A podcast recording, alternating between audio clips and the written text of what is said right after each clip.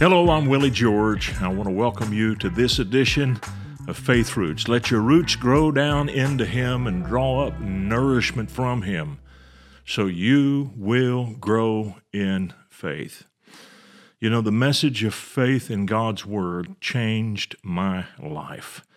It is something I can never leave. I cannot set it aside. I know what it meant to me. I know how it pulled me out of a pit. And I was in a pit that, uh, you know, some people have a reasonably stable life even when they don't know Christ. I didn't. I was absolutely desperate. And I thank God for that because I knew that I had a need. You know, it's those people who have things that are going fairly well, who have relatively stable circumstances, good home life, so forth. Those are the people sometimes who had a great disadvantage because they don't realize what they need and they think that that they're okay. And I knew I wasn't okay. And I knew I had to learn how to follow God. So that's what this podcast is about. And if you're kind of like me, then uh, we're in good company because God wants to do something great with us. Uh, 1 Corinthians chapter 2, verse 14, verse 15. But the natural man receives not the things of the Spirit of God, for they are foolishness unto him. Neither can he know them because they're spiritually discerned. But he that is spiritual discerns all things. And this is King James English, I understand that. But we're going to explain this in such a way that you walk away with a great understanding of how this process works. Revelation knowledge gives us a peace that surpasses our understanding. Now, the best way for me to explain that is to compare this to an airplane an airplane takes off and it does not cancel out nor do away with the law of gravity. The law of gravity is still there. That's why when you're on the airplane and you drop your cup, it falls into the floor. Well, uh, the airplane supersedes or surpasses the law of gravity, and it's, it's based on two other laws the law of propulsion. Now, let me explain how that works. Do you know that if you're driving down the interstate at, say, 90 miles an hour, the weight of your car on the road is not as great as it is when it's standing still. And it's because of the law of propulsion. Uh, it, you're being propelled so fast, most of the mass is being pushed to the front. And so you've got the law of propulsion and the law of lifts. Now that we're being propelled forward and we have created a vacuum beneath the wings. And that's what they found out about the wings that the wings needed to be flat on the bottom and they needed to be curved on the top so that there was more surface area for the wind to blow over on the top and less on the bottom. And that's what picks up the plane and makes it fly. So it surpasses the law of gravity. It doesn't do away with it, it surpasses it. And the Bible says that that it teaches us that, that God's word and his faith and revelation knowledge surpass our understanding. We have a peace that surpasses understanding. It doesn't do away with our troubles, and uh, it, it surpasses the trouble. Uh, you, know, you know, we might think that a, a good picture of peace is a very tranquil sitting where everything is just in perfect harmony. There are no challenges, no evils. Uh, but I saw a picture one time of a little bird's nest uh, just above a raging stream and a torrent of water. And this tree limb came out of the bank, and right just above the water flow was this nest of birds. And, and to me, that's a great picture of peace because there's raging torrent underneath, but yet at the same time, there is absolutely no threat to this bird in its nest because it has this peace. That's a great picture of God's peace. We don't do away or cancel out all of the trouble in the world, but we have peace in spite of it all because we are receiving on a higher, higher plane.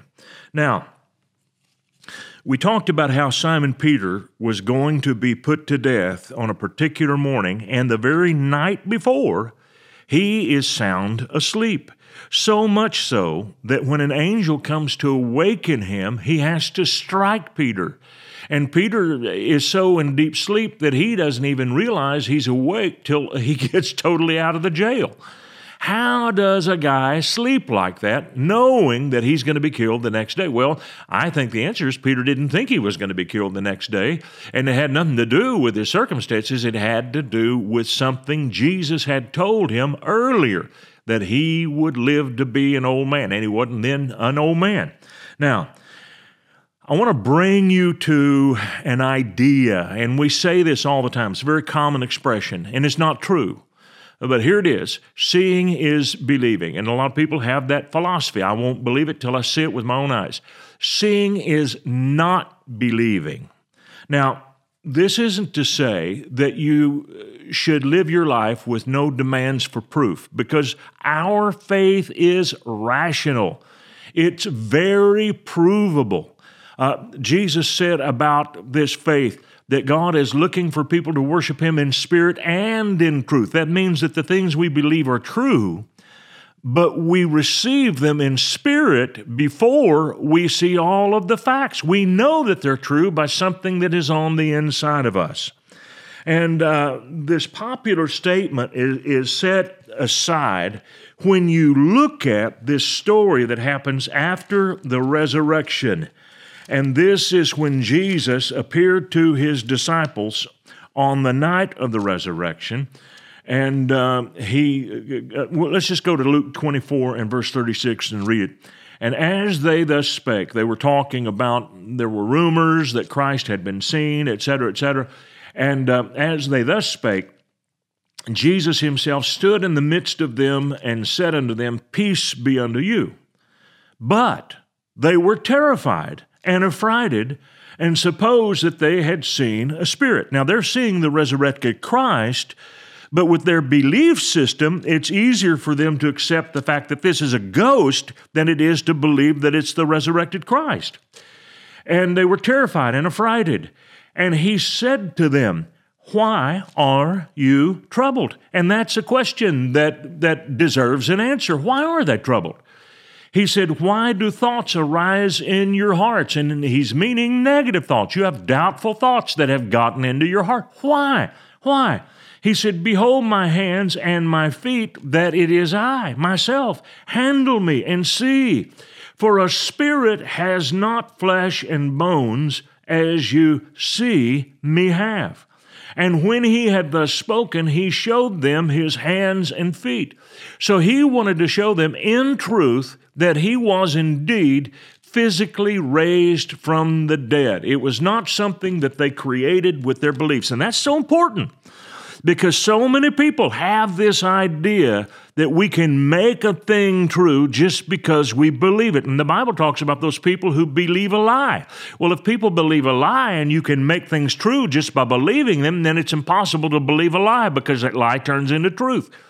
But there is a truth and it is an established truth that we are called to, and it is what God has said in His Word, and it's true whether we have seen the physical evidence of it or not. Now, here they're being confronted with the physical evidence, and in truth, Christ is raised from the dead, and He showed them His hands and feet. And then I want you to pay attention to the next verse, verse 41 while they yet believed not for joy and wondered, he said to them, Have you here any meat? You got anything to eat? He wants to show them that he is material, that he's physical, that he's real. And so, what does he do? He takes this uh, piece of fish and he eats it, and it doesn't just drop to the floor inside this mystical spirit body, it actually disappears. He shows them that he's capable of eating. And so he is a resurrected body. So they gave him a piece of broiled fish and honeycomb. He took it, did eat it before him. But then he has to convince them. They're still not fully convinced. So what does he do to convince them? Well, let's go to verse 44, Luke 26 or 24, verse 44 he said unto them, These are the words which I spake unto you while I was yet with you, that all things must be fulfilled Not just the pleasant things, not just the great things, not just the coronation of Messiah and his rule and reign on planet Earth. These are the things, all the things that must be fulfilled, the suffering of the Messiah, which were written in the law of Moses and in the prophets and in the Psalms concerning me. And so there were things written that were negative, things that Jesus had to go through that they did not understand. Then he opened their understanding that they might understand the scriptures. And he said to them, Thus is it is written, and thus it behooved Christ to suffer, because it was written, I had to suffer, and I had to rise from the dead the third day. So repentance and remission of sins should be preached in his name, the Messiah's name, in all nations, beginning at Jerusalem, and you are witnesses of these things. Now, this is amazing. And here's what it teaches it teaches that the apostles had physical proof and they didn't believe. Because you do not believe with your mind, and you do not believe just because you see. Yes, it's, it's, it's good to know that our faith is founded on a physical reality. But you know what? Far more people have believed in God without a physical manifestation of the resurrection before their eyes. Now, we have a manifestation of the resurrection. The manifestation of the resurrection is that the Christ Spirit comes to dwell in us. When I believed on Jesus Christ, accepted Him as my Lord and Savior, don't tell me there wasn't any tangible proof. There was tangible proof, all right. It was in me. The tangible proof came into me. There was a change in me. I knew Christ was raised from the dead. You couldn't beat it out of me with a ball bat. I knew he was raised from the dead. I had right then and there a convincing that was so deep and so strong. I believed that had I been challenged with uh, dying for my faith, I think I could have done it even as a baby Christian because I knew that I had experienced something different. And by the way, it was not emotional. I got saved in a youth revival, and there were almost a thousand teenagers saved in that youth revival.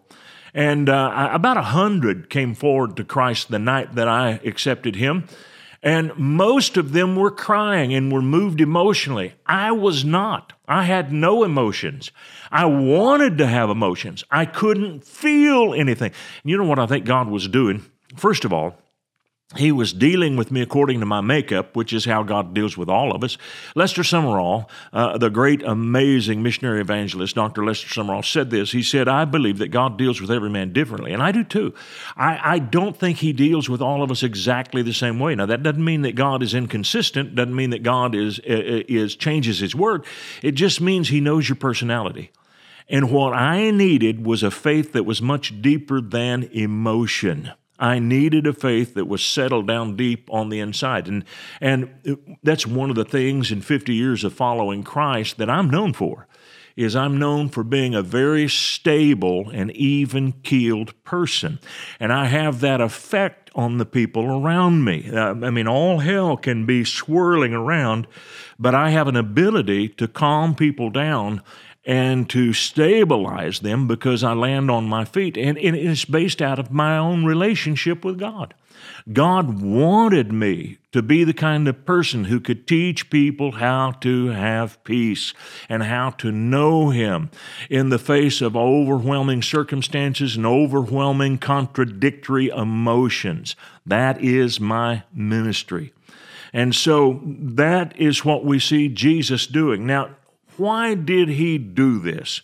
He opened their understanding that they might comprehend the scriptures. Why? Because faith is of the heart, it's of the spirit. Faith is not of the mind. Now, that doesn't mean it doesn't make sense because our faith is very rational. And one of these days, I'll do a teaching on the rational leadings of God because I don't think God leads us to do anything stupid. Um, Gideon went after the Midianites with uh, 300 men, and they were an army of 135,000.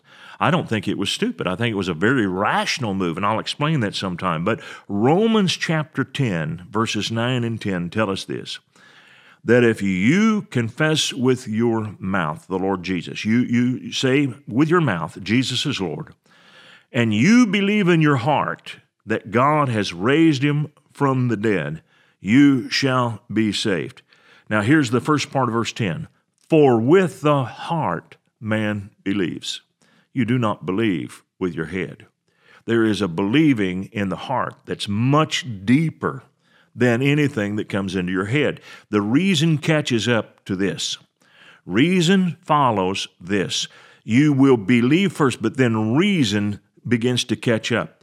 And if you are one of those people that is like, no, I'm going to reason first, then you, you, you'll eventually get there because our faith is very rational, but you're going to have a rocky road because it's going to take you a while to realize that your own reason is not a great arbiter of what truth is. Now, you can't believe until you've heard the word. Now, this is a fascinating thing. We, we said this earlier that uh, seeing is not believing. I want to read you another passage here about the resurrection. This is Matthew 28. This is about a couple of weeks after the first story we just read in Luke 24. And this is in Luke's, or I'm sorry, Matthew's gospel. It's in Galilee. This is not in an upper room. This is removed from Jerusalem. You remember Jesus was on the earth. He appeared back and forth for, for 40 days. Well, this is during that 40 day period. And it says in Matthew 28 16 and 17, Then the eleven disciples went away into Galilee to the mountain which Jesus had appointed for them. And I believe it was the mountain where he'd first called them to be disciples, but scripture doesn't say that. When they saw him, they worshiped, but, but look at the next three words, but some doubted. Now that's amazing to me. Here he is again, the resurrected Christ, and there are a good number of people. This very well could have been the time when 500 people saw him at once. It's spoken of like that in uh, 1 Corinthians 15. But regardless, there were a group of people in the group who didn't believe. They doubted. They weren't sure that it really was the Christ. Why is it? Because they are again looking at physical evidence. They've not yet been convinced in the heart by the word. Christ taught, and, and this is so important, that faith is attainable before corresponding physical evidence. He told the Apostle Thomas, who said, I won't believe till I can see him and touch him and feel him. I've got to see him with my own eyes. And Thomas uh, w- w- was, was wrong in, in making this statement. And Jesus did appear to Thomas, and he said, Blessed are those who have not seen and yet have believed, meaning that it's possible to believe without seeing, and it's because we believe with the heart. The spiritual man learns how to believe with the heart before he sees with his eyes. And consequently, he can have a peace that surpasses all understanding because of something that he knows in his heart that has not yet materialized before his eyes. And that is the essence of a spiritual man. Well, it's all the time we have for this episode, and we will come back in the next episode and expand this idea that we are spiritual people who believe before we see. Thank you.